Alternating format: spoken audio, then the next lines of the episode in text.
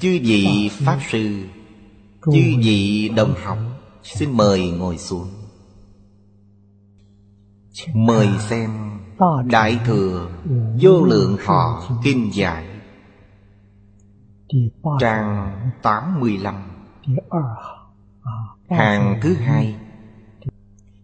Bình đẳng giả, ly sai biệt giả, kinh dân tâm Phật chúng sanh, tam vô sai biệt, chánh hiển bình đẳng chi nghĩa.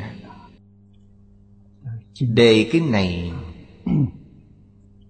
là bình đẳng giác. Chúng ta phân chia danh đề này làm 3 câu để đọc. Thanh tịnh bình đẳng giác. Bình đẳng nghĩa là không sai biệt. Tâm Phật chúng sanh đồng một thể tánh, đều do tự tánh biến hiện ra. Trong kinh điển Đại Thừa, Đức Phật thường dạy 10 phương 3 đời Phật cộng đồng một pháp thân, chính là ý nghĩa này. 3 đời Phật là nói về quá khứ, hiện tại, vị lai. Quá khứ đã thành Phật, Đức Thế Tôn giới thiệu cho chúng ta một bộ phận Kinh Tam Thiên Phật Danh, có 3 quyển, thượng, trung, hạ. Quyển thượng là quá khứ thiên Phật, quyển trung là hiện tại thiên Phật, quyển hạ là vị lai thiên Phật. Phật vị lai nghĩa là chưa thành Phật. Ở đâu? Tất cả chúng sanh trong lục đạo hiện nay đều là Phật vị lai. Trong Phật Pháp gọi là hữu tình chúng sanh. Hữu tình chúng sanh, tình trong duy thức nói là thọ tưởng hành thức. Có cảm thọ, cảm thọ khổ lạc ưu hỷ xả. Có tư tưởng, chấp trước, ký ức, gọi là hữu tình. Ngày nay chúng ta biết được động vật có tình, thực vật có tình, khoáng vật cũng có tình. Thật hiếm có. Chúng ta thấy được báo cáo của giới khoa học lượng tử, họ cho chúng ta biết trong hư không cũng có tình. Đây là điều các nhà khoa học thời cận đại nói. Họ khẳng định không có cái không thật sự. Đạo Phật nói chắc chắn không có cái không.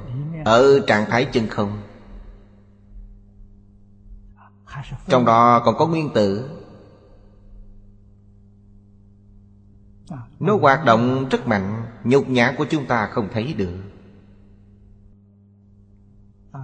Trên thực tế, họ đã phát hiện ra những thứ này. Rất giống trong kinh Đức Phật nói. Vậy ý niệm chính là một niệm bất giác. Đạo Phật nói vô thị vô minh. Vô thị nghĩa là không bắt đầu. Giới khoa học cũng phát hiện ra rồi. Thật sự không có nguyên nhân, thật sự không có bắt đầu. Họ cũng nói sát na sanh, sát na diệt. Giống như Bồ Tát Di Lặc nói, một khẩy móng tay có 32 ức trăm ngàn niệm, mỗi niệm đều độc lập riêng biệt. Hiện tượng vật chất và hiện tượng tinh thần từ đâu mà có? Chính là những ý niệm này tích lũy liên tục mà sanh ra hiện tượng. Nó không có thật. Cho nên hiện tượng vật chất và hiện tượng tinh thần, hiện tượng đại tự nhiên trong vũ trụ đều do đây mà có. Các nhà khoa học cho rằng có thể đây là nguồn gốc của vũ trụ và sanh mạng. Họ đã phát hiện ra. Nhưng nói rõ ràng nhất, minh bạch nhất là kinh điển Đại Thừa. Khi Đức Phật Thích Ca Mâu Ni còn tại thế, chưa có nhiều dụng cụ khoa học. Sao Ngài biết được? Ngài dạy chúng ta hiểu rõ tất cả là bản năng của mọi chúng sanh. Quý vị vốn nhìn thấy. Ngày nay khoa học muốn thấy được nguyên tử, điện tử phải dùng kính hiển vi tối tận. Chư Phật Bồ Tát thì không cần. Trong kinh nói chúng ta có ngũ nhãn viên minh. Chúng ta có ngũ nhãn, chúng ta có nhục nhãn, thiên nhãn, huệ nhãn, pháp nhãn, Phật nhãn. Chúng ta đều có đủ. Nhưng bây giờ nó ở đâu? Nếu có đủ 5 loại nhãn này thì đâu cần kính hiển gì? Không cần. Đức Phật dạy do chúng ta mê thất tự tánh. Giống như trong Tam Tự Kinh vậy. Phật Pháp thật sự làm cho nền văn hóa xưa thêm phong phú. Nếu dùng cảnh giới Hoa Nghiêm để giảng về Tam Tự Kinh, có thể giảng thân nhân chi sự tánh bổn thiện. Thiện ở đây không phải thiện đối với ác. Thiện ở đây là danh từ tán thán, khen ngợi. Hay quá, viên mãn quá, không hề khiếm khuyết tí nào. Trí huệ viên mãn, đức năng viên mãn, tướng hảo viên mãn. Kiến văn giá trị của quý vị không có điều gì chẳng viên mãn. Quý vị có thể thấy được điều gì? Thấy được tiểu quan tử mà giới khoa học ngày nay nói lạp tử cơ bản. Quý vị có thể thấy được tiểu quan tử này phát sinh như thế nào? Do nhất niệm bất giác biến hiện ra. Niệm niệm bất giác, đó chính là tiểu quan tự tích lũy lại. Tiểu quan tử là ý niệm. Ý niệm tích lũy lại biến thành hiện tượng vật chất. Trong hiện tượng vật chất có kiến văn giác trì. Kiến văn giác trì vốn sẵn có trong tự tánh. Động vật do tự tánh biến hiện ra, thực vật do tự tánh biến hiện ra, khoáng vật cũng do tự tánh biến hiện ra, hư không pháp giới đều do tự tánh biến hiện ra. Mỗi lạp tự trong đó đều có đầy đủ kiến văn giác trị. Quý vị có thể thấy được từng lạp tự. Trong đó có âm thanh, diệu âm, âm thanh vi diệu. Quý vị đều có thể nghe được. Nó có hương, có vị. Quý vị có thể ngửi được, niệm được. Điều này trong kinh Đức Phật có nói. Những điều khoa học ngày nay phát hiện ra, di trần trong Phật Pháp gọi là cực di chi di, có thể là lượng tử mà giới khoa học ngày nay nói. Nhưng lượng tử nó có thể tiếp, bởi nó là vật chất, nó có hiện tượng tinh thần. Họ đã nhìn thấy, họ thấy được sắc, nhưng hương và vị thì chưa phát hiện ra. Sắc thanh hương vị họ cũng chưa phát hiện được âm thanh. Đức Phật nói viên mãn hương. Vũ trụ do vật chất cơ bản cấu thành, đem nó phân tích thấy đều giống nhau. Pháp bình đẳng mà, không hề có chút sai biệt. Vì sao biến hiện ra vũ trụ phức tạp như vậy? Đức Phật dạy từ ý niệm sanh ra. Ý niệm phức tạp, phức tạp đến mức nào thì bản thân chúng ta không biết được. Vì sao? Bởi tâm chúng ta quá thô. Nếu thanh tịnh bình đẳng giá của chúng ta hiện tiện thì chúng ta sẽ biết được, sẽ hiểu rõ. Tâm chúng ta quá thô, mình động niệm nhưng bản thân mình không biết được. Chẳng những cực kỳ vi tế ta không biết được. Trong kinh Đức Phật nói rất rõ ràng, A Lại Gia là ý niệm rất vi tế. Ai biết được? Trong kinh nói Bồ Tát Bát Địa biết được, đã chứng minh được. Các nhà khoa học hiện nay đem so với Bồ Tát Bát Địa không được đâu, còn kém xa lắm.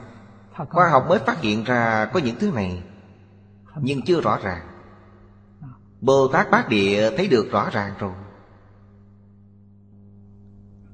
Những gì Bồ Tát dưới Bát Địa giống như chúng ta, chúng ta cũng biết, nhưng là nghe nói. Học kinh điển Đại Thừa, trong kinh có nói đến, chúng ta biết chắc chắn Đức Phật không vọng ngữ. Những điều Đức Phật nói chắc chắn là chân, chứ không phải giả. Điều này chúng ta tin tưởng, chúng ta tin được. Đức Phật không vọng ngữ. Đức Phật dạy chúng ta phù hợp khoa học, chứ chẳng phải do Đức Phật nói là chúng ta tin. Đây không phải ý của Đức Phật. Đức Phật dạy, bây giờ các ngươi tin tưởng, các ngươi lý giải được rồi, nhưng Đức Phật yêu cầu ta phải chứng thực mới gọi là cái của chúng ta. Nếu không chứng thực được thì đó không phải của chúng ta, mà là của chư Phật Bồ Tát nói. Tuy quý vị biết nhưng chẳng được lợi ích. Nếu quý vị chứng thực được, hành chứng. Hành nghĩa là gì? Là buông bỏ. Vì sao quý vị không thể chứng thực? Phải hỏi quý vị, vì sao tâm của quý vị không chân thành,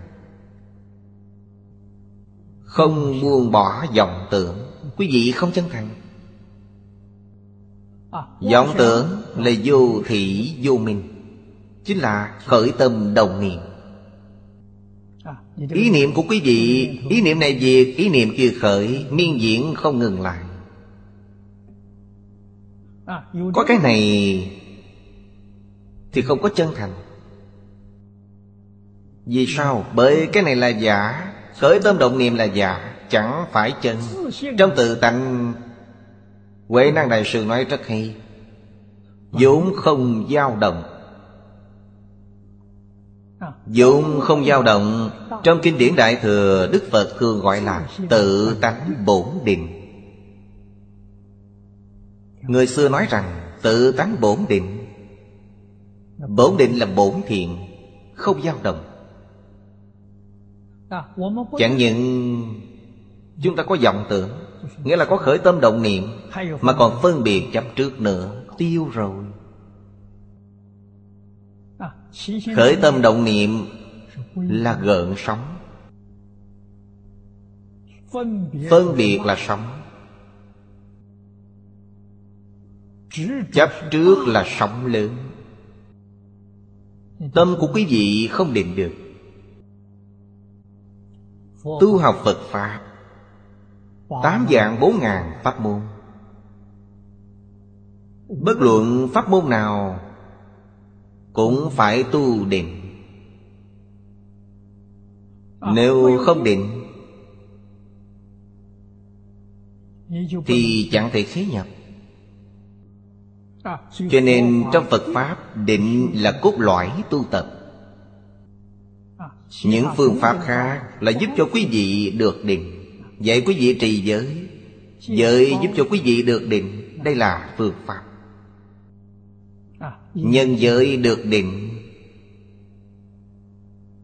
định đến trình độ nhất định sẽ quát nhiên đại ngộ, trí huệ khai.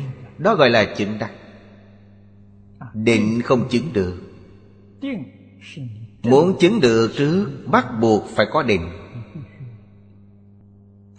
Sau khi khai trí huệ, đối với chân tướng của nhân sinh vũ trụ, chúng ta nói tất cả muôn vật, tánh tướng lý sự nhân quả của muôn vật ta đều hiểu rõ. Tâm Kinh nói quán tự tại Bồ Tát hành thâm bát nhã ba la mật đa thời, chiếu kiến ngũ uẩn giai không. Ngũ uẩn là gì? Ngũ uẩn là vũ trụ. Sắc là vật chất, thọ tưởng hành thức là tinh thần, gọi là ngũ uẩn. Đây là đứng về mặt A Lại Gia mà nói, chứ tự tánh thì không có. Trong tự tánh không hiện tượng. Tự tánh bổn định khi không hiện tượng. Có ngũ uẩn chăng? Có. Đại sư Huệ Năng nói, đâu ngờ tự tánh vốn tự đầy đủ. Đó là khi không hiện tượng. Cho nên không hiện tượng chẳng thể nói nó là không có. Có thọ tưởng hành thức, nhưng là ẩn không hiện. Tự tánh không phải là vật chất, cũng chẳng phải là tinh thần, nhưng có thể hiện vật chất, có thể hiện tinh thần. Gặp được duyên, duyên ở đây chính là một niệm bất giác. Gặp được duyên này thì năng sanh vạn pháp. Hoàn Nguyên Quán gọi là xuất sanh vô tận. Vô tận nhưng có một cái làm chủ nó. Vì sao nó sanh? Ý niệm. Cho nên Phật Pháp nói tất cả pháp từ tâm tưởng sanh. Ý niệm đấy, sức mạnh của ý niệm rất lớn. Ý niệm có sức mạnh. Sức mạnh của chúng ta không lớn bao nhiêu. Nguyên nhân vì sao? Bởi ý niệm của chúng ta tán loạn. Nghĩa là ý niệm của ta không thể tập trung. Ý niệm tập trung sẽ sanh ra một sức mạnh rất lớn. Tu tập trong Phật Pháp bảo quý vị nhất tâm xưng niệm. Nhất tâm ở đây là gom ý niệm tán loạn tập trung lại. Năng lượng đó đúng là không thể nghĩ bàn. Lễ phép đầu tiên của Phật giáo là chắp tay. Chắp tay tượng trưng cho điều gì? Tượng trưng cho nhất tâm. Bình thường 10 ngón tay đều tán loạn, tâm tán loạn, thu tâm tán loạn lại thành nhất tâm. Nó tượng trưng cho ý nghĩa này. Cho nên khi chắp tay phải chắp sát, bởi nó tượng trưng cho nhất. Nó tượng trưng cho tán loạn thu lại thành một. Cảnh giới nhất tâm biến ra chính là cõi thật báo trang nghiêm của chư Phật, gọi là nhất chân Pháp giới. Tâm tán loạn biến thành 10 Pháp giới, biến thành lục đạo, biến thành tam độ, đều do tâm tán loạn biến ra. Chúng ta không nói đến một đời, chỉ nói một ngày thôi. Từ sáng đến tối có bao nhiêu vọng niệm? Niệm niệm thành hình, hình giai hữu thức. Vũ trụ từ đâu mà có? Do tự tánh biến hiện ra. Tự tánh của ai? Tự tánh của chính mình, không liên quan gì đến người khác. Mỗi người biến hiện cảnh giới của riêng mình. Hổ tương trùng điệp. Trong sự trùng điệp đó có cộng nghiệp và bất cộng nghiệp. Cộng nghiệp nghĩa là chúng ta có thể thấy được. Bất cộng nghiệp là chỉ có mình biết được, chứ người khác không biết được. Người có định sẽ biết được. Vì sao? Bởi định công đột phá không gian duy thứ. Cho nên không gian duy thứ, nếu đứng về mặt lý luận mà nói, như các nhà khoa học nói, là vô hạn lượng. Đây là lời chân thật. Không gian duy thứ từ đâu mà có? Từ vọng niệm mà có. Nghĩa là từ phân biệt chấp trước mà có. Có phân biệt chấp trước là có không gian duy thứ. Không có phân biệt chấp trước thì sẽ phá được không gian duy thứ. Sự việc là như vậy. Cho nên tu tập chú trọng công phu. Thế nào là công phu? Chẳng phải ta đọc bao nhiêu bộ kinh, ta đọc bao nhiêu danh hiệu Phật. Không phải như thế. Đây không phải là công phu. Công phu là gì? Đây là phương pháp. Dùng những phương pháp này thành tựu công phu của quý vị. Công phu nghĩa là buông bỏ chấp trước, buông bỏ phân biệt, buông bỏ khởi tâm động niệm, gọi đó là công phu. Khó quá. Ngày nay chúng ta sử dụng phương pháp trì danh niệm Phật. Đây cũng là pháp môn. Dùng pháp môn này thành tựu công phu của chính mình. Đầu tiên chúng ta niệm để buông chấp trước. Phương pháp này hay quá. Chỉ chấp trước A-di-đà Phật. Quý vị xem, trong kinh nói chấp trì danh hiệu. Chấp chính là chấp trước, trì là bảo trì, không cho nó mất. Chấp trì danh hiệu này, còn những thứ khác buông bỏ hết, đừng chấp trước. Dùng một chấp trước để buông bỏ tất cả chấp trước. Bởi vì bảo quý vị buông bỏ hết tất cả chấp trước không dễ dàng gì, khó có thể làm được. Luôn luôn phải chấp trước. Đây là pháp phương tiện. Trong vô lượng pháp môn, đây là pháp môn số 1. Dùng câu Phật hiệu này. Bởi câu Phật hiệu này thật sự rất hay. Trong tất cả thời, tất cả xứ đều có thể niệm được. Không bị trói buộc vào bất cứ hình thức nào. Niệm tiếng lớn, niệm tiếng nhỏ, niệm thành tiếng hay mặc niệm đều được hết. Niệm trong tâm cũng được. Quý vị xem, rất dễ. Mục đích ở đâu? Dùng một niệm để gạt bỏ tất cả vọng niệm. Nếu ta niệm câu Phật hiệu này vẫn còn xen lẫn tạp niệm khác, thì công phu niệm Phật của quý vị bị phá hoại hết rồi. Như vậy là công phu không đắc lực. Hôm qua có người hỏi tôi, niệm Phật mà tạp niệm nhiều quá, dùng phương pháp nào để gạt bỏ tạp niệm? Công phu không đắc lực. Nếu công phu đắc lực thì sẽ ít tạp niệm. Điều này liên quan đến tín nguyện. Nếu thật sự phát nguyện đời nay buông bỏ hết tất cả, chỉ hướng đến một mục tiêu, cầu sanh tịnh độ, thấy được Đức Phật A-di-đà. Nếu quý vị chỉ đơn thuần có một mục tiêu như vậy, một phương pháp như vậy, thì những thứ khác tự nhiên sẽ buông bỏ hết. Nếu nghĩ rằng tôi muốn ở thế gian này làm cái khác, thì vọng niệm của quý vị rất nhiều. Đến khi nào mới có thể đạt được tâm thanh tịnh? Sự thật này chúng ta chẳng thể không biết. Trong Kinh Vô Lượng Thọ, Đức Phật dạy chúng ta phát Bồ Đề tâm, nhất hướng chuyên niệm. Ngài đem phương pháp cầu sanh về thế giới cực lạc, thân cận Đức Phật A-di-đà, xếp vào vị trí số 1, chứ không nói về những điều khác. Vì sao? Bởi chỉ có sự thành tựu này mới gọi là thành tựu viên mãn. Giảng sanh, phàm thánh đồng cư độ, hạ hạ phẩm giảng sanh, cũng là chân thật thành tựu viên mãn. Vì sao? Bởi để thế giới cực lạc là địa vị Bồ Tát A Duy Việt Trí. Chúng sanh khổ, chúng sanh có nạn, ai đến cứu họ? Đây là việc làm của chư Phật Bồ Tát. Chúng ta là Phật Bồ Tát chăng? Không phải. Vì sao? Bởi chư Phật Bồ Tát không có vọng tưởng. Ở thế gian này chẳng phải không có Phật Bồ Tát, có. Chư Phật Bồ Tát thừa nguyện thị hiện rất nhiều.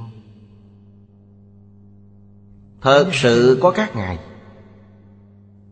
thị hiện ở thế gian này. Quý vị hỏi các ngài có vọng tưởng chăng? Không có. Các ngài có phân biệt chấp trước không? Không có. Các ngài thật sự không có. Phân biệt chấp trước của các ngài là hòa quang đồng trần. Các người chấp trước, ta thuận theo sự chấp trước của các người. Các người phân biệt, ta thuận theo sự phân biệt của các người. Như vậy sẽ dễ nói chuyện với quý vị, dễ qua lại với quý vị. Tâm các ngài thanh tịnh, không nhiễm một bụi trần. Đó thật sự là Bồ Tát.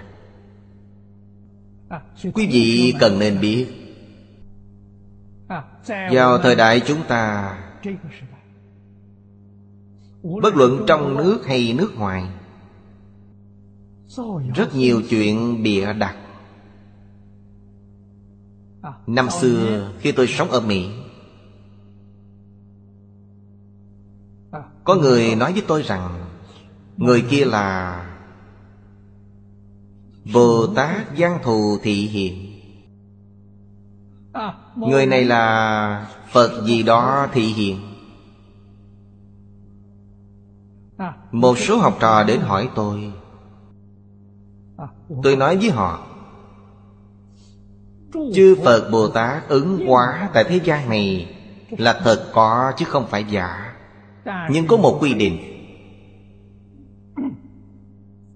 nếu thân thể các ngài bị tiết lộ thì các ngài lập tức nhập niết bàn. Đó là thật chứ không phải giả. Nếu thân thể các ngài bị tiết lộ mà vẫn ở thế gian này chứ không nhập niết bàn thì đây là giả, tuyệt đối không phải thật.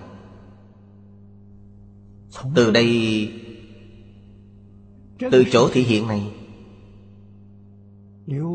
lưu lại cho hàng đệ tử chúng ta làm tài liệu tham khảo chính xác. Bố Đại Hòa Thượng thật sự có nhân vật này. Truyện ký của ngài trong Cao Tăng Truyện, ngài chính là Bồ Tát Di Lặc chúng ta thờ ngày nay. Ngài xuất hiện vào triều đại nhà Tống, cùng thời đại với Nhạc Phi, vào thời Tống Cao Tông. Trong truyện ký có ghi chép một số việc của ngài. Không ai biết họ tên ngài, cũng không ai biết tuổi tác của ngài. Chỉ biết rằng khi đó ở Phụng Hóa có một người xuất gia như thế, hàng ngày khoác túi vải lớn trên vai đi hóa duyên.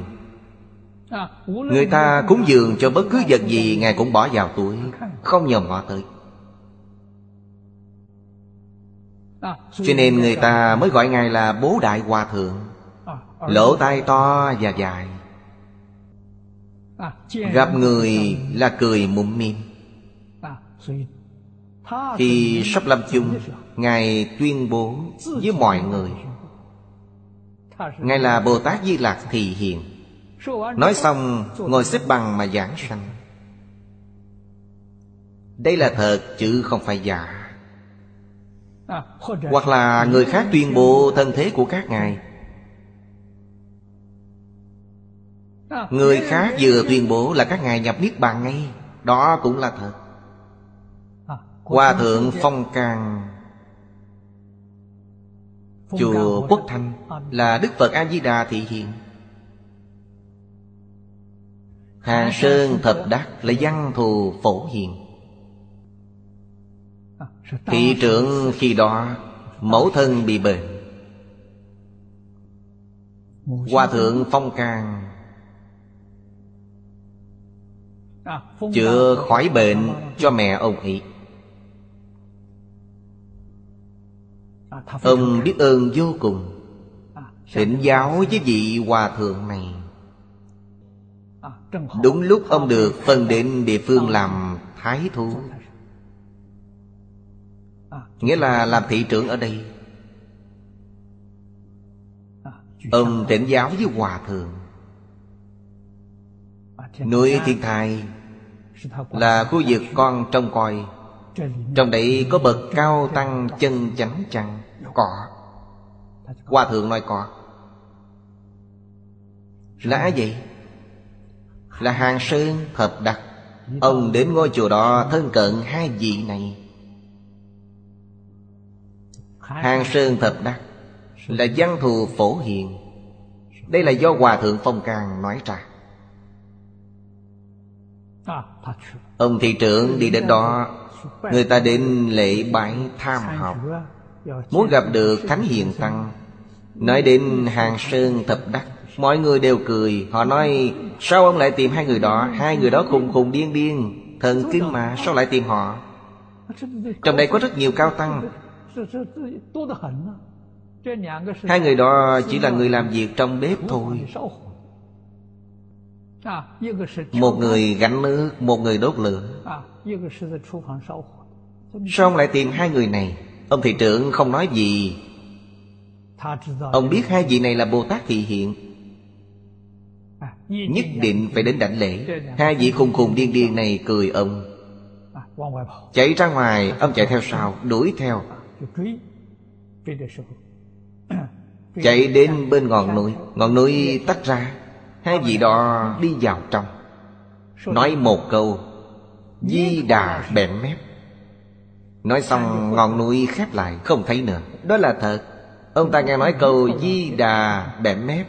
Hòa thượng Phong Càng nói với ông, như vậy Phong Càng chính là Di Đà. Thân thể của Hòa thượng Phong Càng bị bại lộ. Ông trở về tìm Hòa thượng Phong Càng. Hòa thượng Phong Càng đã viên tịch rồi, không còn nữa. Trong lịch sử Trung Quốc hiện tượng này rất nhiều. Nói xong là niết bàn, nói xong mà vẫn còn là lừa gạt người đấy. Làm gì có lý như vậy? Người xưa làm cho chúng ta thấy. Nhiều thời đại thật sự có. Chẳng những có người xuất gia mà có cả người tại gia nữa. Chúng ta học đến phó đại sĩ, vị cư sĩ triều đại nhà Đường, ông cũng là hóa thân của Bồ Tát Di Lặc. Những thường thức này khi chúng tôi mới học Phật, thầy giáo phó chúc cho chúng tôi. Sau này gặp phải đừng bị mắc lừa. Những việc này chẳng thể không biết, nhất là vào thời cận đại này. Khi xã hội bỏ qua nền giáo dục luân lý đạo đức nhân quả, xã hội thiếu đi chánh khí, khí hạo nhiên. Người nước ngoài gọi là từ trường. Bởi chúng ta làm mất đi nền giáo dục của cổ Thánh Tiên Hiền. Ở nước ngoài cũng làm mất nền giáo dục của tôn giáo. Tất cả đều làm mê tín. Nếp sống của xã hội xấu đi. Người nước ngoài nói từ trường xấu đi, yêu ma quỷ quái xuất hiện. Nếu xã hội có chánh khí, có yêu ma quỷ quái chăng? Có, nhưng nó không dám xuất hiện. Nó phải ẩn nấp, không dám hiện thân. Ngày nay nó đã hiện ra. Cho nên nhiều chuyện bịa đặt nhất định chúng ta phải biết. Khi Đức Phật Thích Ca sắp niết bàn, Tôn giả A Nan thỉnh giáo với Phật. Khi Phật còn tại thế, Phật là thầy của chúng con. Ngài nhập niết bàn rồi, chúng con tôn ai làm thầy? Chúng con phải học tập với ai đây? Đức Phật trả lời, Ngài không giới thiệu ai hết.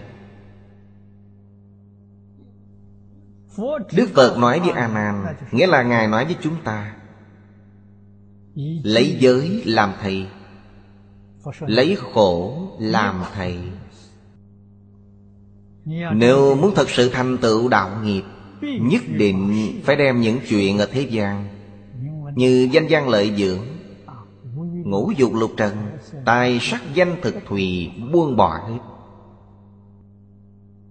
Vì sao? Nếu không buông được những thứ này thì làm sao có thể đạt được thanh tịnh bình đẳng giác? Thanh tịnh bình đẳng giác là tánh đức. Người xưa nói tự tánh bổn thiện, bổn tánh bổn thiện. Tam Tự Kinh nói nhân chi sơ tánh bổn thiện. Tự tánh của quý vị là chân thành, thanh tịnh, bình đẳng, chánh giác, từ bi. Hiện nay mê thất tự tánh, cho nên mới có tự tư tự lợi, danh văn lợi dưỡng, tham sân si mạng. Trong tự tánh không có những thứ này. Đó là gì? Là tập tánh. Trong tập tánh có, không có trong tự tánh. Tam Tự Kinh nói tiếp, tánh tương cận tập tương diện. Đứng về mặt tự tánh mà nói thì mọi người đều là Phật. Đức Phật dạy tất cả chúng sanh vốn là Phật. Cổ Thánh Tiên Hiền nói tất cả chúng sanh đều là Thánh Hiền. Ai ai cũng có thể làm Nghiêu Thuận. Nghiêu Thuận là Thánh Nhân. Tự tánh của quý vị là như vậy. Tánh giống nhau. Ngày nay chúng ta gọi là bình đẳng, nhưng tập thì tương diễn. Tập là tập tánh, là thói quen. Gần mực thì đen, gần đèn thì sáng. Khái niệm giáo dục từ đây mà có. Vì sao phải vậy? Nếu không dạy tánh bèn dời. Nếu không dạy dỗ cẩn thận, tập tánh với bổn tánh càng ngày càng xa. Xa đến mức không còn thấy thiện mà chỉ thấy ác thôi. Phiền phức lớn đấy. Từ đó quý vị sẽ biết được mục đích giáo dục từ xưa đến nay là gì. Là hy vọng tập tánh của quý vị sẽ tương ưng với bổn tánh. Như thế là đúng. Mục đích cuối cùng là trở về bổn tánh. Giống như Phật Pháp vậy. Phật Pháp dạy học là dạy chúng ta trở về tự tánh. Tự tánh là chân thành, thanh tịnh, bình đẳng, chánh giác, từ bi. Trở về chỗ này thì sự giáo dục này viên mãn, thành công rồi. Chỉ cần trở về tự tánh thì đối với vũ trụ, nhân sinh, muôn sự muôn vật, chẳng có điều gì quý vị không thông đạt, không hiểu rõ. Vì sao? Bởi tự tánh có trí huệ viên mãn, tự tánh có đức năng viên mãn, Ngày nay chúng ta gọi là tài nghệ. Tự tánh có phước báo viên mãn. Tướng hảo chính là phước báo, không cần cầu, có đủ hết. Ba loại phước báo này giống ai? Như Đức Phật A-di-đà trong kinh Đức Phật nói, thế giới cực lạc của Đức Phật A-di-đà, quý vị xem phước báo của Ngài lớn biết bao. Phước báo của quý vị giống như Ngài vậy. So với Ngài, ta không thiếu một điều gì. Đức Phật A-di-đà thân có vô lượng tướng, tướng vô lượng vẻ đẹp. Chẳng phải chỉ có 32 tượng 80 vẻ đẹp đâu. Đó là cõi nhân gian này. Bản thân mình là thân kim cang bất hoại, thật sự là vô lượng thọ. Ngày nay chúng ta ra nông nổi này, đó là gì? Là tập tánh. Tập tánh biến hiện ra vọng tưởng trong tập tánh. Những đạo lý và chân tướng sự thật này đều phải hiểu rõ ràng minh bạch. Mê tất tự tánh thì con người sẽ rất khổ. Trí huệ trong tự tánh không thể hiện tiền. Phải làm sao đây? Học tập, cầu học khắp nơi. Những điều ta học được ngày nay là tri thức chứ không phải trí huệ. Đó là sự khác biệt lớn nhất giữa người phương Tây và người phương Đông. Phương Đông từ xưa đến nay như Trung Quốc, Ấn Độ, mục đích dạy học là trí huệ. Phật giáo nói khai ngộ, Nho giáo và Đạo giáo cùng nói đến khai ngộ. Chú trọng ngộ tánh, chú trọng đức hạnh, chú trọng sự điềm tĩnh. Điềm tĩnh gần với định công. Trí huệ giải quyết được mọi vấn đề, nhưng không để lại di chứng về sau. Tri thức có thể giải quyết được vấn đề cục bộ, nhưng có nhiều hậu di chứng. Đó chẳng phải là phương pháp. Cho nên đầu tiên chúng ta phải hiểu Phật Pháp thật sự vô cùng viên mãn. Bất luận là lý luận, phương pháp, hiệu quả hay kinh nghiệm, đều đáng để cho chúng ta học tập. Sự thành tựu của Phật Pháp không phải thành tựu người khác, mà là thành tựu chính mình. Sự y cứu của Phật Pháp đều là tánh đức của chính mình. Chúng ta học với ai? Chẳng phải học với Đức Phật Thích Ca Mâu Ni, chẳng phải học với Đức Phật A-di-đà, mà là học với tự tánh của chính mình. Phật A-di-đà là tự tánh biến hiện ra. Quý vị xem Thiền sư Trung Phong khai thị trong Tam Thời Hệ Niệm, Ngài nói rất rõ ràng, tâm con tức là Phật A-di-đà. Phật A-di-đà chính là tâm con. Phật A-di-đà từ đâu mà có? Tâm ta biến hiện ra. Do tâm gì biến hiện ra? Thanh tịnh bình đẳng giác biến hiện ra. Phật A-di-đà chính là thanh tịnh bình đẳng giác của tự tánh. Nơi đây là tịnh độ. Tịnh độ là nơi đây. Ngài nói vô cùng rõ ràng, minh bạch.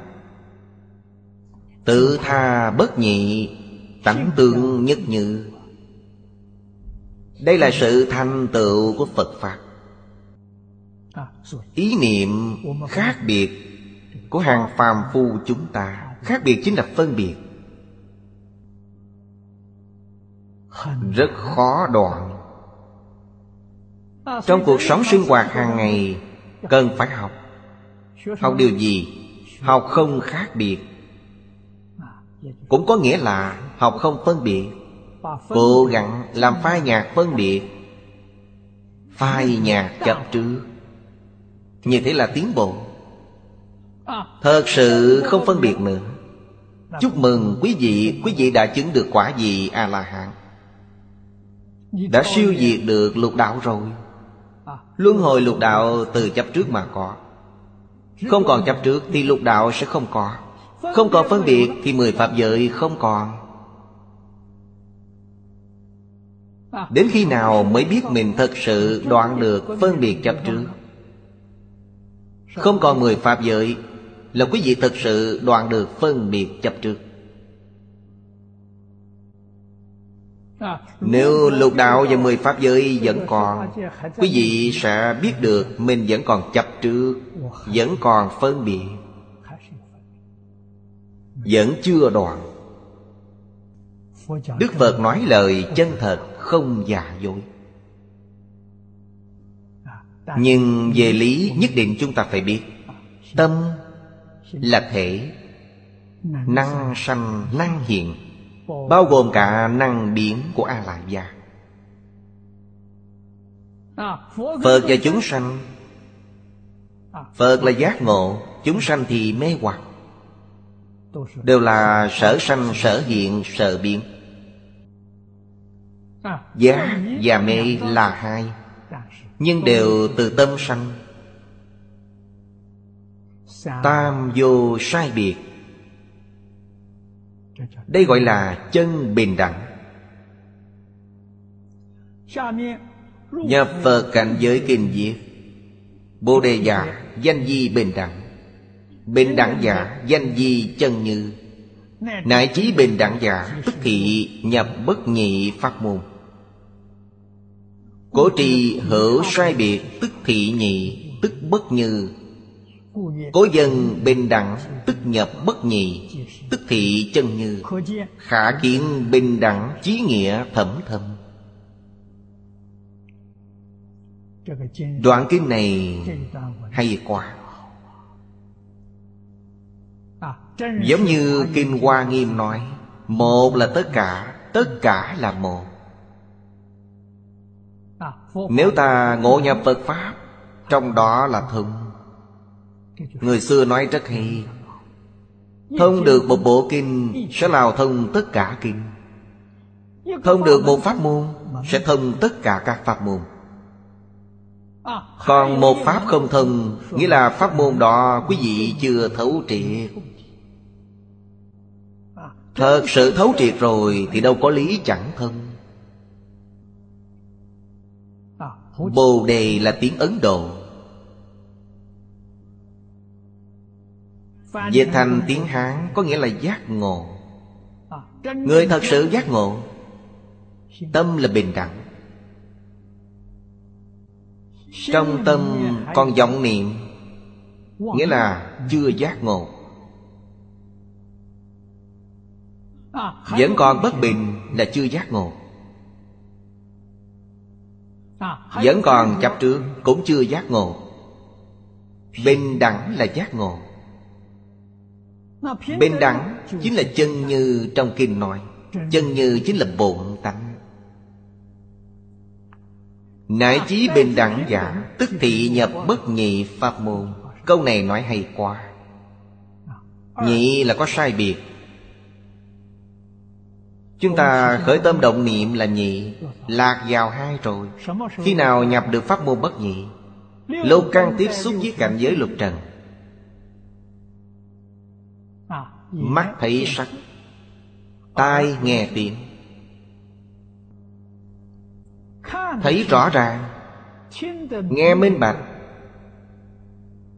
mà không khởi tâm động niệm, đây gọi là nhập pháp môn bất nhị.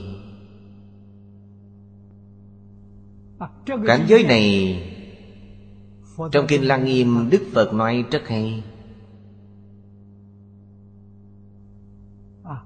Kinh Lăng Nghiêm nói xả thức dụng căn. Phương pháp tu tập này phải là bậc thượng căn lợi trí. Chúng ta không làm được đâu. Chúng ta thấy sắc, nghe âm thanh là dùng nhãn thức, nhị thức. Thức là phân biệt. Không dùng phân biệt là tánh thấy, tánh nghe. Đó là dùng bồ đề. Tánh thấy, thấy là sắc tánh. Tánh nghe, nghe là thanh tánh. là tánh, chứ không gọi là trần. Phàm phu nhãn thức thấy là sắc trần, nhĩ thức nghe là thanh trần. Trần có nghĩa là gì? Là nhiễm ô. Tánh là chân thành, là chân như, không nhiễm ô. Đó gọi là gì? Là minh tâm kiến tánh. Kiến tánh thành Phật. Kiến tánh có nghĩa là như vậy. Mắt thấy sắc tánh, tai nghe thấy thanh tánh. Tánh có nghĩa là gì? Kinh Bát Nhã nói tất cả pháp. Tất cả pháp ở đây chính là cảnh giới lục trần. Lục căn, lục trần, năng kiến, sở kiến. Tất cả pháp vô sở hữu, tất cánh không, bất khả đắc. Đức Phật giảng Kinh Bát Nhã 22 năm. Ngài giảng về điều gì? Trí huệ chân thật, vô thượng bồ đề. Ngài nói về chân tướng của vũ trụ nhân sinh. Những bộ kinh hay như thế ngày nay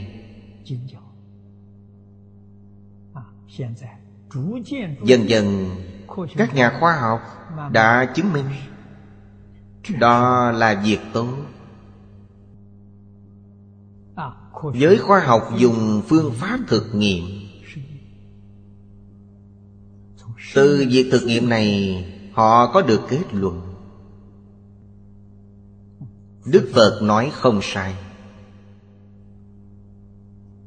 Nhất là nói về duyên khởi của vũ trụ, vạn vật, sinh mạng, nhân sinh. Những thứ này từ đâu mà có?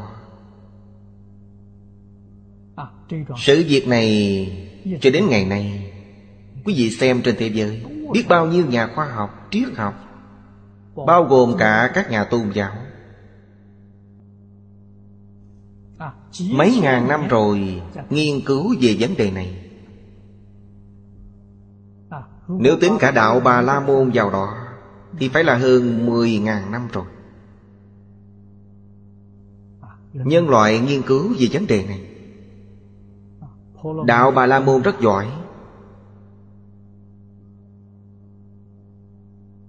Họ dùng phương pháp tuyệt. Họ dùng thiền định đây. Nhập thiền định thẩm thâm. Trong cảnh giới thiền định đột phá không gian duy thứ. Lục đạo do họ phát hiện ra. Điều này cần nên biết. Trong công phu thiền định, họ có thể thấy được 28 tầng trời. Bên dưới thấy được ngạ quỷ, địa ngục,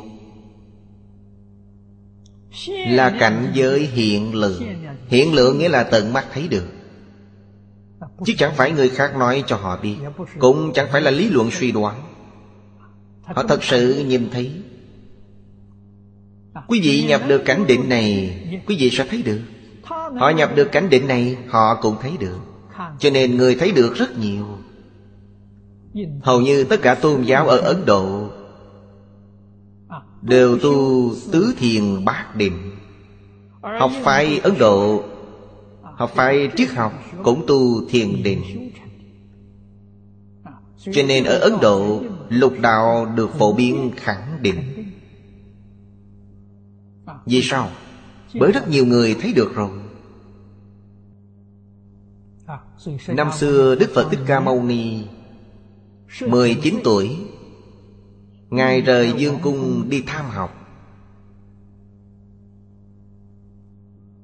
Nền tảng công phu là tứ thiền bát định. Dĩ nhiên Ngài học rất giỏi. Ngài cũng rất rõ ràng, minh bạch. Khi giảng kinh, Ngài thường đưa ra những điển hình này. Ngài cũng dạy chúng ta hạ thủ công phu từ đây. Vì sao? Đây gọi là thế gian thiền định. Suốt thế gian thiền định càng cao hơn. Đây là nền tảng. Nếu không có thế gian thiền định thì làm sao có thể tu xuất thế gian thiền định? Xuất thế gian thiền định thấp nhất là A-la-hán. Trong hội Lăng Nghiêm, định của bậc A-la-hán tu gọi là cửu thứ đệ định. Tứ thiền cộng tứ không định, định này có 8 đẳng cấp. Định thứ 9 siêu diệt rồi, bậc A-la-hán chứng được, siêu diệt luân hồi lục đạo. Lên trên nữa, định của hàng Bồ Tát càng sâu hơn. Bồ Tát tiến lên nữa có khoảng hơn 40 đẳng cấp. Chúng ta tính từ bậc A-la-hán, định thứ 9, đẳng cấp thứ 9. Bích Chi Phật là 10. Trong 10 Pháp giới, Bồ Tát là thứ 11, Phật là thứ 12. Lên trên nữa vẫn còn 41 đẳng cấp. 41 vị Pháp thân đại sĩ ở hội Hoa Nghiêm, cấp bậc từ từ hướng thượng nâng lên. Đây gọi là chân tu hành, chân công phu. Bất luận tu tập pháp môn nào, quý vị chẳng thể nói không cần trải qua những giai đoạn này, không thể được. Bất luận tu pháp môn nào đều phải theo thứ lớp này tiến lên. Đấy là Phật Pháp. Phật Pháp cao thâm mà. Xã hội của chúng ta ngày nay, ngay cả giới triết học và khoa học, có trí huệ của bậc A-la-hán nhưng không có đức hạnh của A-la-hán. Đức hạnh chính là định. Họ không có định của bậc A-la-hán. Họ nghiên cứu dùng máy móc tinh vi quan sát được. A-la-hán thấy được. Thiên nhãn, huệ nhãn của bậc A-la-hán thấy được, không cần dùng máy móc. Họ còn thấy được rõ hơn quý vị nữa. Lên cao nữa, như các vị Bồ Tát thì chẳng cần phải nói. Đến chỗ nhà pháp môn bất nhị, hàng Bồ Tát sơ trụ trong hội Hoa Nghiêm mới nhập được. Cũng chính là điều trong đạo Phật thường nói: đại triệt đại ngộ, minh tâm kiến tánh thành Phật, là nhập pháp môn bất nhị. Trong 10 pháp giới có nhị. Bởi họ vẫn còn vi tế phân biệt. Đến cõi thật báo, siêu diệt 10 pháp giới, thật sự không còn ý niệm đối lập nữa. Điều này ngày nay chúng ta đang học. Học cách nào? Học không đối lập với người. Họ đối lập với ta, ta không đối lập với họ. Không đối lập với sự việc, cũng không đối lập với tất cả vật. Từ trong nội tâm hóa giải đối lập.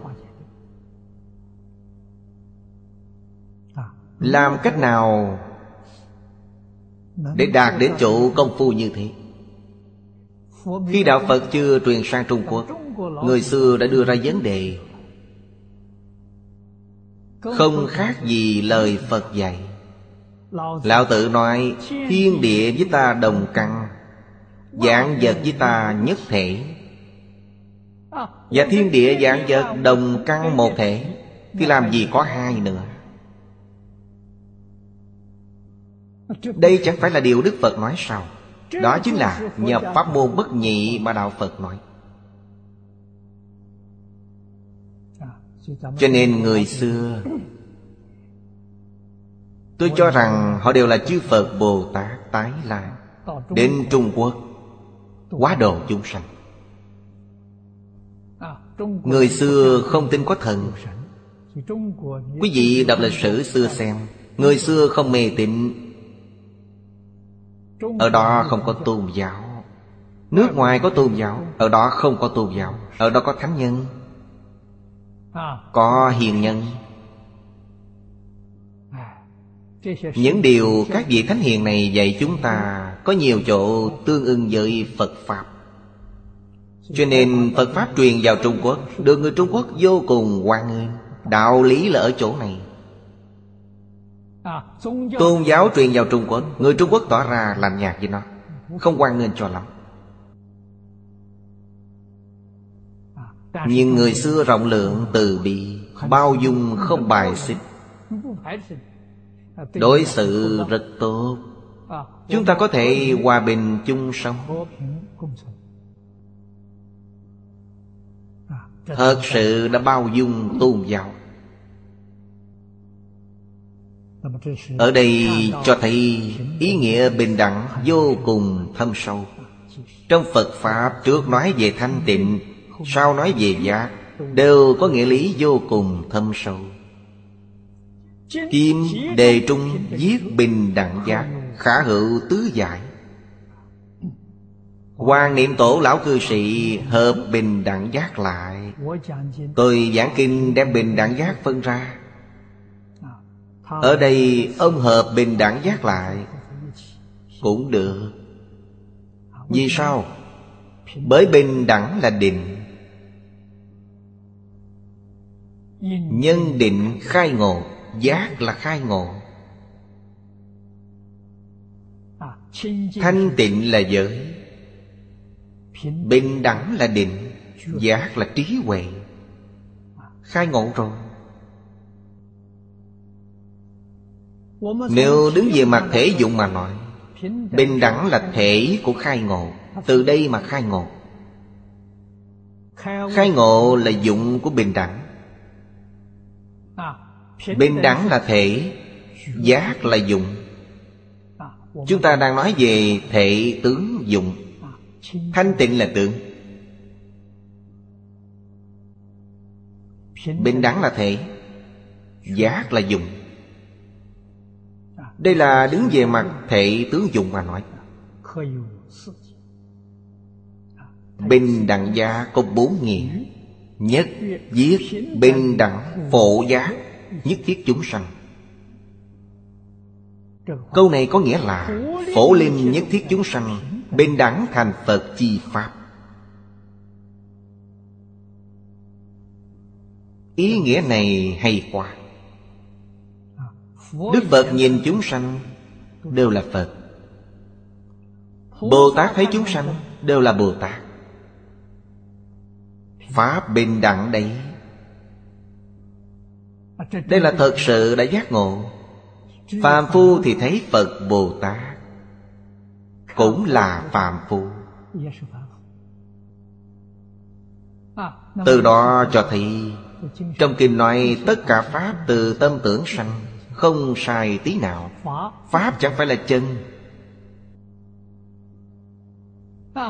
nó hoàn toàn do cách nhìn của quý vị. Nếu quý vị thấy tất cả chúng sanh đều là Phật thì tâm của quý vị sáng tỏ, tự tại và thanh tịnh biết bao.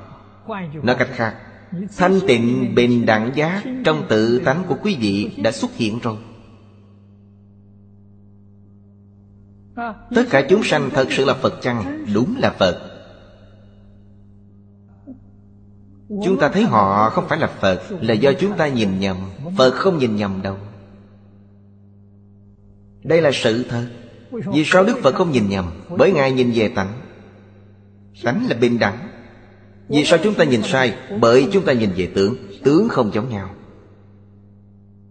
Người xưa đưa ra ví dụ lấy vàng làm đồ trang sức. Đồ trang sức đều là vàng. Chúng ta thấy như nhẫn, lắc tay, dây chuyền không giống nhau. Nhẫn chẳng phải là lắc tay, lắc tay chẳng phải là dây chuyền. Chúng ta nhìn từ hình tượng. Đức Phật thấy thế nào? Đức Phật thấy đều là vàng ròng. Nhẫn là vàng ròng, lắc tay là vàng ròng, dây chuyền cũng vậy. Tất cả đều là vàng ròng. Bình đẳng mà. Chấp tướng thì không thấy tánh, thấy tánh thì không chấp tướng. Nếu chúng ta không chấp tướng, không riêng gì con người mà muôn sự muôn vật đều là bổn tánh hiện ra. Bình đẳng giác hiện tiền, chấp tưởng thì không được, sẽ khác nhau rất nhiều. Trong tâm quý vị vọng niệm sẽ nhiều. Nếu thanh tịnh bình đẳng giác, trong tâm sẽ không có vọng niệm. Không có vọng niệm được lợi ích lớn, là chân tự tại. Đức Phật dạy chúng ta phàm phu lục đạo chấp tướng. Pháp giới tứ thánh tuy không chấp tướng, nhưng họ có phân biệt, cho nên cũng chưa thấy tánh. Họ không chấp tướng nhưng có phân biệt, nhất định phải buông bỏ hết phân biệt chấp trước. Sau đó mới có thể đạt được không khởi tâm, không động niệm. Đó là thấy tánh. Đức Phật lấy bình đẳng, phổ giác, phổ biến giác ngộ tất cả chúng sanh. Chúng ta đem câu này dùng ngôn ngữ hiện nay để giải thích. Đức Phật dùng phương pháp bình đẳng, phổ biến, giúp cho tất cả chúng sanh giác ngộ. Như thế mọi người sẽ dễ hiểu. Đây gọi là chân từ bi, phổ lên nhất thiết chúng sanh, bình đẳng thành Phật chi pháp. Đây là phương pháp gì? Đây là phương pháp mà Kinh Vô Lượng Thọ nói. Phương pháp này nói đơn giản chỉ có 8 chữ: phát bồ đề tâm, nhất hướng chuyên niệm. Bất luận nam nữ già trẻ, phú quý bần tiện, thượng trí hạ ngu, dùng phương pháp này đều sẽ thành Phật. Đây là bình đẳng, chân bình đẳng. Về đến thế giới Tây Phương Cực Lạc, Đức Phật A Di Đà bổn nguyện oai thần gia trì, ai ai cũng là Bồ Tát A Duy Diệt Trí. Đây gọi là bình đẳng thành Phật, không giống những phương pháp khác.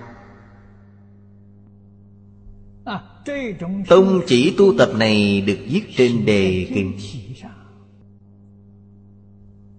Dưới đây nói Kim Kinh Trung phát bồ đề tâm, nhất hướng chuyên niệm chi pháp, phổ bị tam căn, thượng trung hạ tam căn. Bổn kinh dị đương lai nhất thiết hàm linh, gia y thử pháp, nhi đắc đồ thoát, chánh hiển bình đẳng, phổ giác chi nghĩa. Đây là ý nghĩa thứ nhất. Pháp môn này thù thắng không gì sánh bằng. Chúng ta phải tin tưởng Đức Phật, không được có cảm giác tự ti. Tôi tạo nhiều nghiệp, tội lỗi sâu dày, e rằng không thể giảng sanh. Như vậy quý vị đã cô phụ Đức Phật A Di Đà rồi. Hiện nay Đức Phật A Di Đà giúp cho quý vị một đời thành Phật, vì sao quý vị không dám làm? Như thế là sai. Quan trọng nhất là phải nhận lấy. Khoa học lượng tử ngày nay cũng cho chúng ta biết, bất luận quá khứ quý vị tạo tội nghiệp nặng cách mấy, khi ta chuyển đổi ý niệm thì tất cả sẽ được hóa giải. Vì sao? Bởi tội và phước đều không quá thật. Tất cả mọi hiện tượng đều chẳng phải là chân, tất cả mọi hành vi cũng chẳng phải chân. Nếu nó thật có thì phiền phức rồi. Những việc này từ đâu mà có? Đều từ ý niệm mà có. Một niệm bất giác là ác, một niệm giác là thiện. Khi nói đến chỗ cao hơn nữa, nói cho quý vị biết, không có tưởng tương tục thật sự. Giống như chúng ta xem phim vậy. Phim nhựa ngày xưa từng tấm phim nhựa. Ở chỗ này tôi có đạo cụ đây, quý vị xem từng tấm phim. Nó có tương tục chăng? Nó không tương tục. Mỗi tấm đều khác, độc lập riêng biệt. Ý niệm của chúng ta cũng như vậy, mỗi ý niệm đều độc lập riêng biệt. Niệm trước và niệm sau có tương tự, nhưng hoàn toàn không tương đồng. Nếu hoàn toàn tương đồng thì Giang Bổn Thắng làm thí nghiệm nữa. Ý niệm trước của ta, ta dùng tâm thương yêu kết thành tình.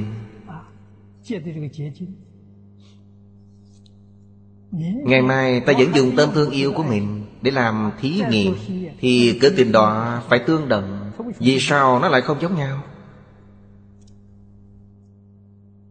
Một giây trước và giây sau không giống nhau. Cho nên tiến sĩ Giang Bổn Thắng nói với tôi, ông ấy làm 10 mấy năm rồi, chưa phát hiện có 2 tấm hoàn toàn tương đồng. Ông hỏi tôi vì sao như vậy, tôi đem đạo lý của Phật Pháp giảng cho ông ấy nghe. Tuy nói một mình ông làm, tình thương yêu của ông giây phút trước và sau không giống nhau, tuyệt đối không có tương đồng. Có bằng chứng trong Phật Pháp. Ngày nay trong khoa học lượng tử cũng có bằng chứng. Khoa học lượng tử cũng nói như vậy. Họ cũng dùng phim nhựa làm thí dụ. Thật sự là như vậy.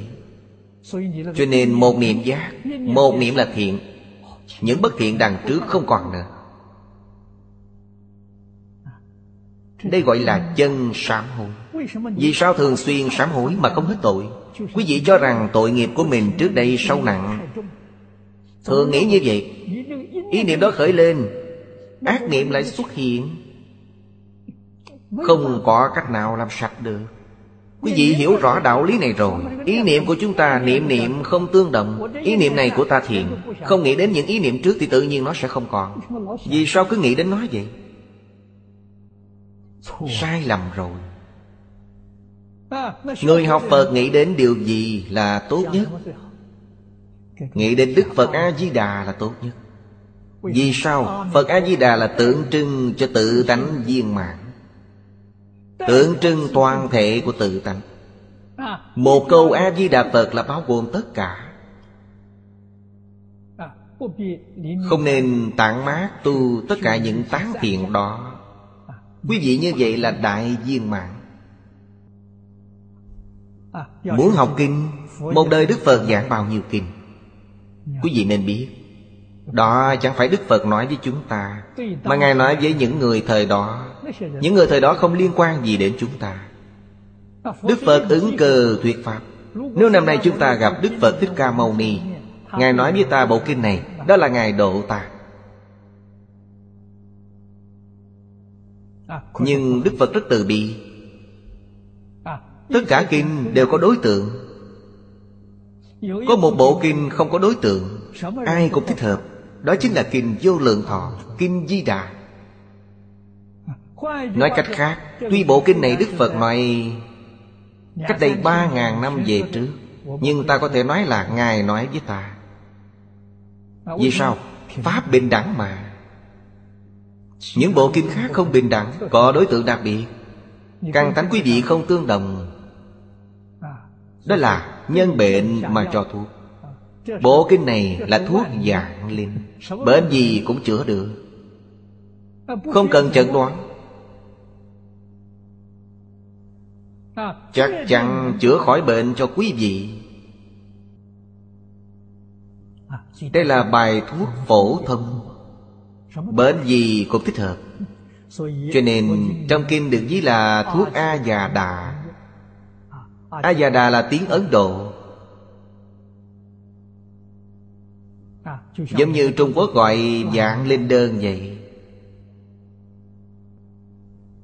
Bất luận căn bệnh gì, chỉ cần có được thuốc này thì chắc chắn chữa khỏi bệnh. Thứ hai, dĩ bình đẳng pháp giác ngộ chúng sanh. Thứ nhất là bình đẳng phổ giác nhất thiết chúng sanh. Ở đây thêm một pháp nữa. Pháp là phương pháp, là môn đạo. Tệ năng sở diệt, vô tác, vô sở hữu đẳng, vì bình đẳng pháp. Trì danh chi pháp, tâm tác tâm thị, ám hợp đạo diệu, xảo nhập vô sanh. Tùng hữu niệm nhập vô niệm, nhân giảng sanh chứng vô sanh. Niệm đắc năng sở lưỡng dòng, tức thị kim cang bát nhã, chi ưng vô sở trụ, nhi sanh kỳ tâm.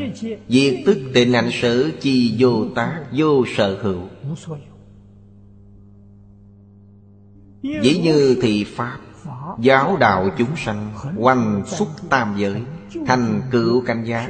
Thị dị dĩ bình đẳng pháp, giác ngộ chúng sanh. Đoạn kinh này cũng nói rất rõ ràng. Tịnh ảnh sở là một bộ chú giải kinh Vô Lượng Thọ, do vị pháp sư đời nhà Đường viết. Trong đó giải thích về hai chữ bình đẳng, vô tác vô sở hữu đẳng, gọi là pháp bình đẳng. Có tác là có phân biệt, có chấp trước, có sở hữu, cũng là có phân biệt chấp trước. Như thế là không bình đẳng rồi. Chư Phật Bồ Tát ứng hóa tại thế gian có tác chăng?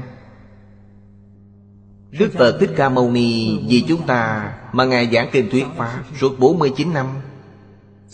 Trong lòng chúng ta là Ngài có tác, có sở hữu. Nhưng với Phật thì Ngài vô tác, vô sở hữu. Câu này giải thích thế nào? Phàm phu chúng ta, bảo quý vị dạy một tiết thì phải chuẩn bị trước. Chuẩn bị là có tác, có sở tác. Năm xưa Đức Phật giáo hóa chúng sanh, quý vị nên biết Ngài không có bài giảng, không có sách, tùy khẩu thuyết. Nguồn gốc của kinh là sau khi Ngài niết bàn, học trò của Ngài từ chỗ nhiều năm tiếp nhận sự dạy dỗ,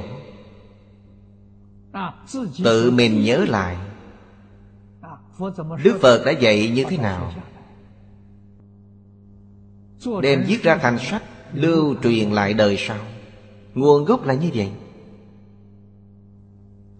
Đức Phật Thích Ca như vậy, Khổng Lão Phu Tử còn tại thị cũng như vậy. Khổng Lão Phu Tử còn viết mấy bài, không nhiều. Chúng tôi biết dịch kinh hệ từ truyền là bài viết của Khổng Lão Phu Tử. Xuân Thu, bộ sách này do Khổng Tử viết. Truyện là giải thích, là chú giải. Có ba nhà chú giải: Tả Khưu Minh, có Cốc Lương Truyện. Khổng Tử viết một số sách. Đức Phật thì không. Đức Phật không viết một bài nào hết. Cho nên Ngài nói, ai nói Ngài thuyết pháp suốt 49 năm là phỉ báng Phật. Đức Phật phủ định những điều mình nói trong suốt 49 năm. Ngài không nói pháp. Ngài thật sự không nói pháp. Vì sao nói nhiều như vậy mà nói thật sự không nói pháp? Bởi nói mà không nói, không nói mà nói. Cái này diệu đấy. Càng nói càng quyền rồi. Thế nào là không nói? Ngài không khởi tâm động niệm mà. Khi chúng ta nói Pháp, trong đó có khởi tâm, động niệm, phân biệt, chấp trước. Ngài thì không có. Ngài không khởi tâm, không động niệm, không phân biệt, không chấp trước. Sao Ngài nói được? Tự nhiên lưu xuất ra, từ tự tánh lưu xuất ra. Quý vị xem kinh sách ghi chép lại hay như thế. Trong tự tánh có điều lý, có thứ tự, không hề loạn tiếng nào. Pháp nhĩ như thị, tự nhiên mà. Chúng ta nghĩ lại xem, thân thể của mình, thân thể này do cha mẹ sanh ra. Đầu tiên là tế bào đơn. Vì sao ở trong thai mẹ lại lớn lên thành một cơ thể phức tạp như thế này? Bên ngoài có nhãn, nhĩ, tỵ, thiệt, thân. Bên trong có ngũ tạng lục phủ, kinh mạch hoàn chỉnh, không thiếu cái nào. Ai tạo ra? Ai thiết kế? Ai chế tạo vậy? Không có. Pháp vốn như vậy. Đức Phật thuyết Pháp vô cùng viên mãn, cũng giống như cơ thể của chúng ta. Từ tự tánh tự nhiên lưu xuất ra. Cơ thể của con người thật sự cũng có sự khác biệt nào đó. Như sức khỏe bất đồng, diện mạo bất đồng. Trong đời phú quý bần tiện, bất đồng. Những khác biệt này là do nghiệp lực biến hiện ra. Ở đây nói tất cả Pháp từ tâm tưởng sanh. Đời quá khứ tu phước, đời này định hưởng phước. Đời quá khứ tạo nghiệp thì đời này định thọ tội, chịu khổ chịu nạn. Đức Phật dạy nhân sinh thù nghiệp. Tuy có nghiệp lực nhưng có thể thay đổi, chứ không phải không thể thay đổi. Liễu Phàm Tứ Quân là điển hình vậy. Chúng ta thay đổi vận mệnh hay nhất. Số không có tiền của có thể có tiền, số không được thông minh trí huệ có thể được thông minh trí huệ, số không thọ có thể được trường thọ. Phật thị môn trung hữu cầu tất ứng. Những lời này khi tôi mới học Phật, thầy giáo dạy tôi, Chương Gia Đại Sư dạy tôi. Trong đây có đạo lý, có phương pháp. Cầu như lý như pháp thì cảm ứng không thể nghĩ bàn. Tôi học Phật 59 năm, hoàn toàn thực hiện. Tôi nương vào lời dạy dỗ của thầy, hoàn toàn thực hiện. Cho nên không hề có chút nghi ngờ nào. Có phước báo. Khi hưởng phước vẫn phải tu phước, thì phước báo của quý vị đời đời kiếp kiếp hưởng không hết. Nếu hưởng phước mà không biết tu phước, sẽ hưởng hết phước. Ngạn ngữ có câu giàu không quá ba đời, đó chính là hưởng phước mà không biết tu phước. Nếu biết tu phước thì phước báo của họ đời đời kiếp kiếp không hết. Ở Trung Quốc, Ngài Ấn Quang đưa ra hai người. Một là Khổng Lão Phu Tử. Quý vị xem Khổng Lão Phu Tử, Khổng Đức Thành, 70 mấy đời rồi. Gia đạo không suy, đấy là tích đức lớn.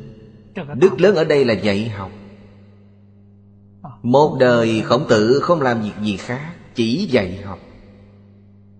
Dạy điều gì? Dạy đạo thánh hiền. Phu tử là người thật thà. Chúng ta dùng từ thật thà, nghe lời, làm thật. Ông đã làm được 6 chữ này. Những điều ông học, ông tu, ông dạy, ông truyền lại, chẳng phải của mình. Ông không nói dối, ông thật thà. Là của ai? Của cổ thánh tiên hiền. Cho nên người đời sau tôn xưng ông là tập đại thành giả. Từ xưa đến nay, mấy vạn năm về trước rồi.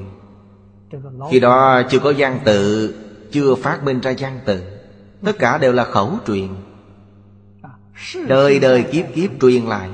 Đến đời Phu Tự thì có văn tự rồi, dùng văn tự ghi chép lại, truyền cho đời sau. Cho nên ông là tập đại thành giả. Bản thân ông nói là những lời chân thật, chứ không phải là khiêm hạ. Chúng ta phải lãnh hội được điểm này. Ông nói bản thân mình một đời là thuận nhi bất tác. Điều này nói lên rằng ông không sáng lập, không phát minh ra. Những điều ông tu, ông học, ông truyền lại hay dạy học đều là của cổ thánh tiên hiền. Bản thân ông không sáng lập ra. Tín nhi hiếu cổ, thái độ này thật hiếm có. Ông tin tưởng cổ thánh tiên hiền, thích những lời dạy của cổ thánh tiên hiền. Ông nghiêm chỉnh học tập, ông lý giải được và thật sự làm được. Đức Phật Thích Ca Mâu Ni không khác Khổng Tử, cũng là nhân vật nhất lưu. Trong kinh Hoa Nghiêm, trên đề kinh Tứ Thập Hoa Nghiêm, Đại sư Thanh Lương chú giải, trong đó có mấy câu. Tất cả pháp mà Đức Phật Thích Ca Mâu Ni nói trong suốt 49 năm đều là những điều cổ Phật từng nói. Đức Thế Tôn không thêm một chữ nào vào kinh điển của cổ Phật. Ngài còn nghiêm khắc hơn Khổng lão Phu Tử nữa. Chúng ta có thể tin được những lời này chăng? Tin được. Nương vào đâu? Ngài thấy tánh mà. Chỉ cần thấy tánh thì kim Phật như cổ Phật tái lại. Mọi người đều thấy tánh. Những người thấy tánh nói ra đều giống nhau, làm sao khác được? Ngài là cổ Phật, quý vị là kim Phật. Quý vị thấy tánh rồi, đương nhiên sẽ nói giống như Ngài thôi, không tăng không giảm. Từ đó cho thấy mục đích Phật Pháp dạy con người chính là minh tâm kiến tánh. Chúng ta niệm Phật cầu sanh về thế giới Cực Lạc, đến đó làm gì? Ở thế gian này, môi trường này, chúng ta không thể thấy tánh, không thể thành Phật. Đến môi trường ở thế giới Cực Lạc, đến đó để làm gì? Để minh tâm kiến tánh, kiến tánh thành Phật. Đến đó để làm việc này. Điều này chúng ta chẳng thể không biết. Cho nên Phật Phật đạo đồng. Quý vị xem, ở Trung Quốc, chúng ta ở đây thuộc về Quảng Đông, có duyên sâu dày với Thiền Tông Lục Tổ Huệ Năng. Ngài đã khai ngộ. Chúng ta biết Ngài không biết chữ, không đi học, chỉ cần thấy tánh thì trí huệ của Ngài, đức năng của Ngài không khác gì cổ Phật cả. Thực tế mà nói, tướng hảo cũng không khác. Đức Phật Thích Ca Mâu Ni ở Ấn Độ hiện Phật thân, Lục Tổ Huệ Năng hiện thân tỳ kheo. Giống như 32 ứng nói, cần lấy thân gì để độ, bèn hiện thân đó để quá độ. Đều là viên mãn không khiếm khuyết. Cần lấy thân gì để độ, bèn hiện thân đó. Tất cả kinh điển mà Đức Phật Thích Ca Mâu Ni nói, dĩ nhiên Ngài không đọc qua, cũng chẳng cần đọc. Quý vị đọc cho Ngài nghe, Ngài giảng lại cho quý vị nghe. Khi quý vị đọc không khai ngộ, nghe Ngài giảng rồi bèn khai ngộ. Vị thầy này quá tài giỏi. Chư vị lịch đại tổ sư nói thiệt nha, Ngài là người độ chúng sanh giỏi nhất, không ai hơn được Ngài.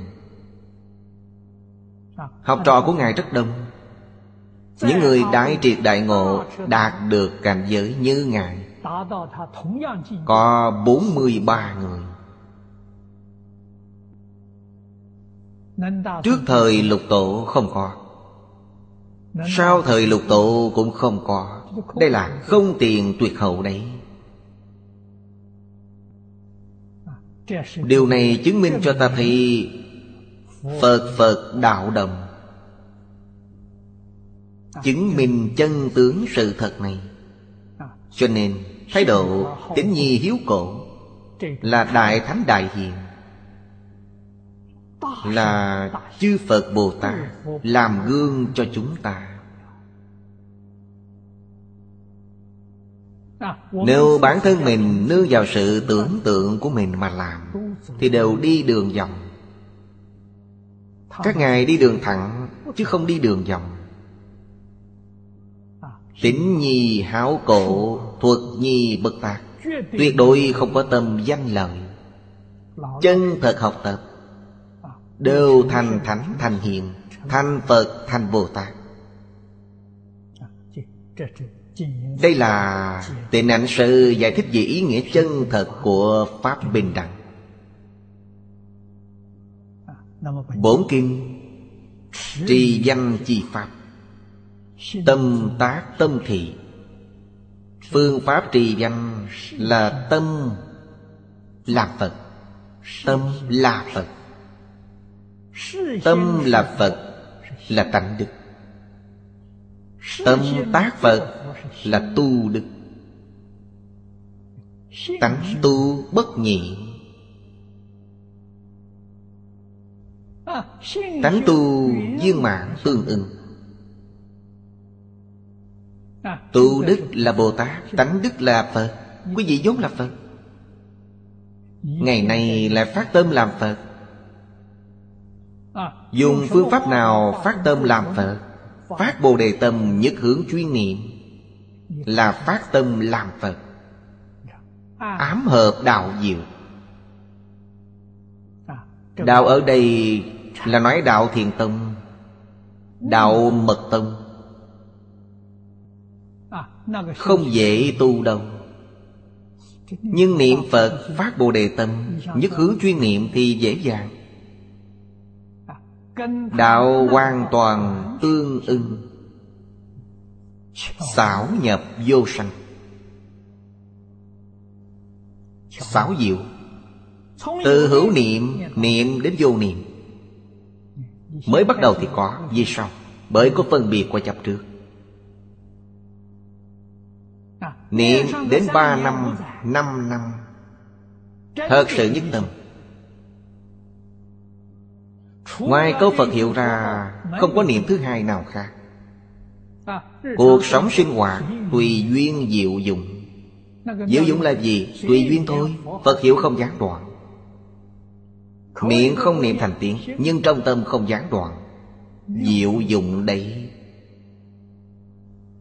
Xảo nhập vô sanh rồi. Từ hữu niệm niệm đến vô niệm. Vô niệm mà niệm. Mới đầu là hữu niệm mà niệm, niệm đến cuối cùng là vô niệm mà niệm. Vẫn là niệm Phật. Vì sao nói vô niệm? Không còn phân biệt chấp trước. Niệm này không còn nữa. Không còn khởi tâm động niệm.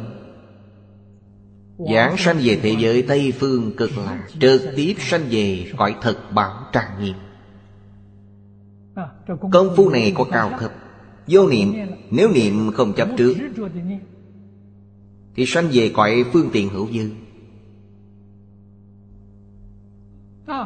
Không khởi tâm, không động niệm, sanh về cõi thật bảo trang nghiêm. Chỉ dùng một phương pháp. Nếu còn hữu niệm thì sanh về cõi phàm thánh đồng cư. Tất cả đều được giảng sanh. Niệm đến chỗ vô niệm. Tiêu chuẩn của vô niệm là không khởi tâm, không động niệm, sanh về cõi thật bảo trang nghiêm. Thời gian mấy năm thôi là thành công rồi. Làm thế nào để niệm đến chỗ vô niệm? Niệm đến chỗ vô niệm nghĩa là gì? Nghĩa là chúng ta niệm hết tập khí phiền não, chứ không có gì khác. Ấn Quang Đại Sư dạy chúng ta một phương pháp rất hay. Dán chữ tử trên trán. Thường suy nghĩ rằng mình sắp chết rồi. Nghĩ xem khi lâm chung quý vị mang được thứ gì. Quý vị hiểu rõ ràng rồi, hiểu thông rồi, chẳng phải buông bỏ hết rồi sao? Phương pháp này hay quá. Tôi thường dạy mọi người, bản thân tôi cũng làm như vậy. Mỗi ngày tôi đều coi là ngày cuối cùng của đời mình. Hôm nay là ngày cuối cùng của tôi nên làm điều gì đây? Chân thật niệm Phật. Những thứ khác đều buông bỏ hết.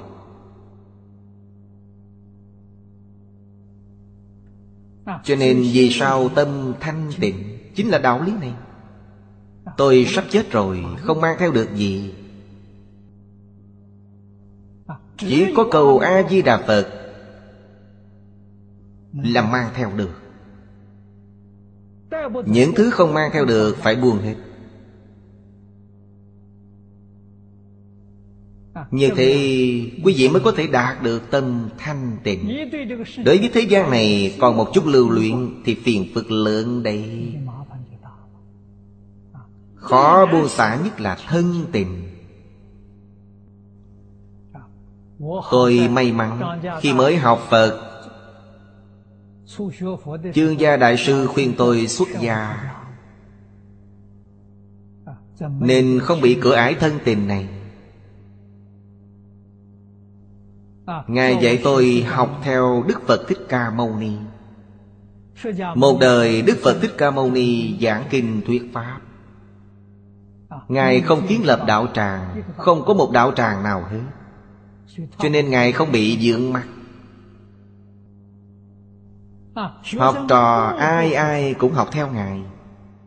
Đệ tử Ngài khi đó đều học theo Ngài. Không ai kiến lập đạo tràng. Phương thức sinh hoạt đều là ngày ăn một bữa, tối ngủ dưới gốc cây. Sống đời sống đơn giản nhất, cũng chính là cuộc sống hạnh phúc nhất, mỹ mãn nhất. Vì sao? Bởi nó giúp cho quý vị đạt được tâm thanh tịnh bình đẳng giác.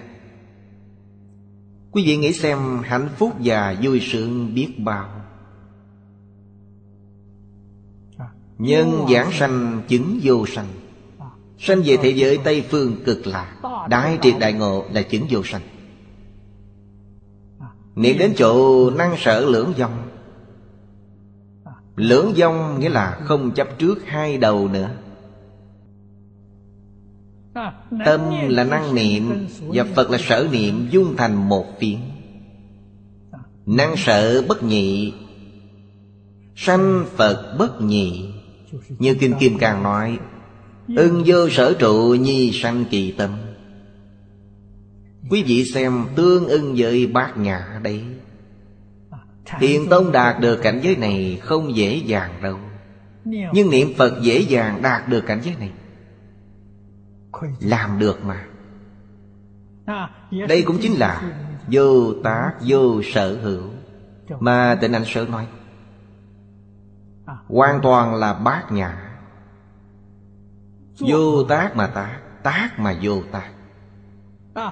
Dĩ như thì Pháp giáo đạo chúng sanh hoành xuất tam giới. Không phải thụ xuất. Thụ xuất là từng lớp đi lên, 28 tầng trời, từng tầng leo lên, như leo cầu thang vậy.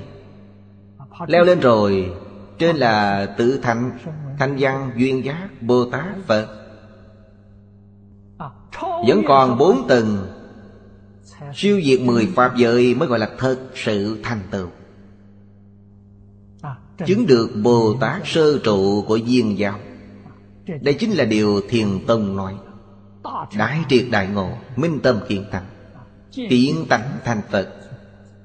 Bồ Tát sơ trụ trong Kinh Đại Thừa nói, các ngài lấy địa vị là Phật để xuất hiện ở thế gian, cần lấy Phật thân để độ. Các ngài có thể hiện 32 tượng tốt, 80 vẻ đẹp, lấy thân này để giao qua chúng sanh. Thật sự làm được, không khởi tâm, không động niệm. Lên cao nữa, chúng ta thấy trong hội Hoa Nghiêm nói rất rõ, các ngài và cứu cánh Phật quả thật sự bình đẳng, còn kém một chút gì, chưa đoạn tập khí vô thị vô minh. 41 phẩm, 41 địa vị này là nói về tập khí dày hay mỏng, chứ không phải nói về điều gì khác. Cho nên trong cảnh giới đó, nghĩa là trong cõi thật báo, 41 pháp thân đại sĩ và cứu cánh viên mãn Phật, trí huệ, đạo lực, thần thông, tướng hảo đều bình đẳng hết. Hoạt động của các ngài là biện pháp giới, hư không giới. Chúng sanh có cảm, các ngài có ứng. Cho nên trong đây, trong kinh luận thường nói, Đức Phật không độ người vô duyên với ngài. Cảm ứng nghĩa là có duyên, bất luận thiện duyên hay ác duyên đều bình đẳng. Thiện duyên cũng được, ác duyên cũng được. Quý vị thành Phật rồi thì dễ dàng độ cho họ, họ có duyên với quý vị. Đến khi đó tất cả đều trở thành pháp duyên, hoành xuất tam giới, thành cửu cảnh giác. Về thế giới Tây Phương Cực Lạc, chắc chắn chứng được quả Phật cửu cảnh viên mãn. Đó chính là pháp bình đẳng, giác ngộ chúng sanh. Thứ ba, bình đẳng giác chỉ Như Lai chi chánh giác. Chánh giác vô nhất thiết cao để thâm thiện chi biệt. Cố viết bình đẳng giác, nghĩa là thấy tánh. Thấy tánh thì bình đẳng, thấy tánh rồi chắc chắn không còn phân biệt chấp trước. Thứ tư, chuyên tự bổn kinh bình đẳng giác, diệt tức Cực Lạc giáo chủ chi thánh hiệu. Bình đẳng giác chính là Phật A-di-đà. Biệt hiệu của Đức Phật A-di-đà là bình đẳng giác. Dĩ thượng chư nghĩa, 4 ý nghĩa, đề trung cụ nhiếp, đều bao gồm trên đề kinh này. Đề kinh này phía sau vẫn còn một đoạn nữa, cuối cùng nói về chữ kinh. Giảng chữ kinh xong rồi, chúng tôi sẽ tập hợp lại để giải thích. Hết giờ rồi, hôm nay chúng ta học đến đây.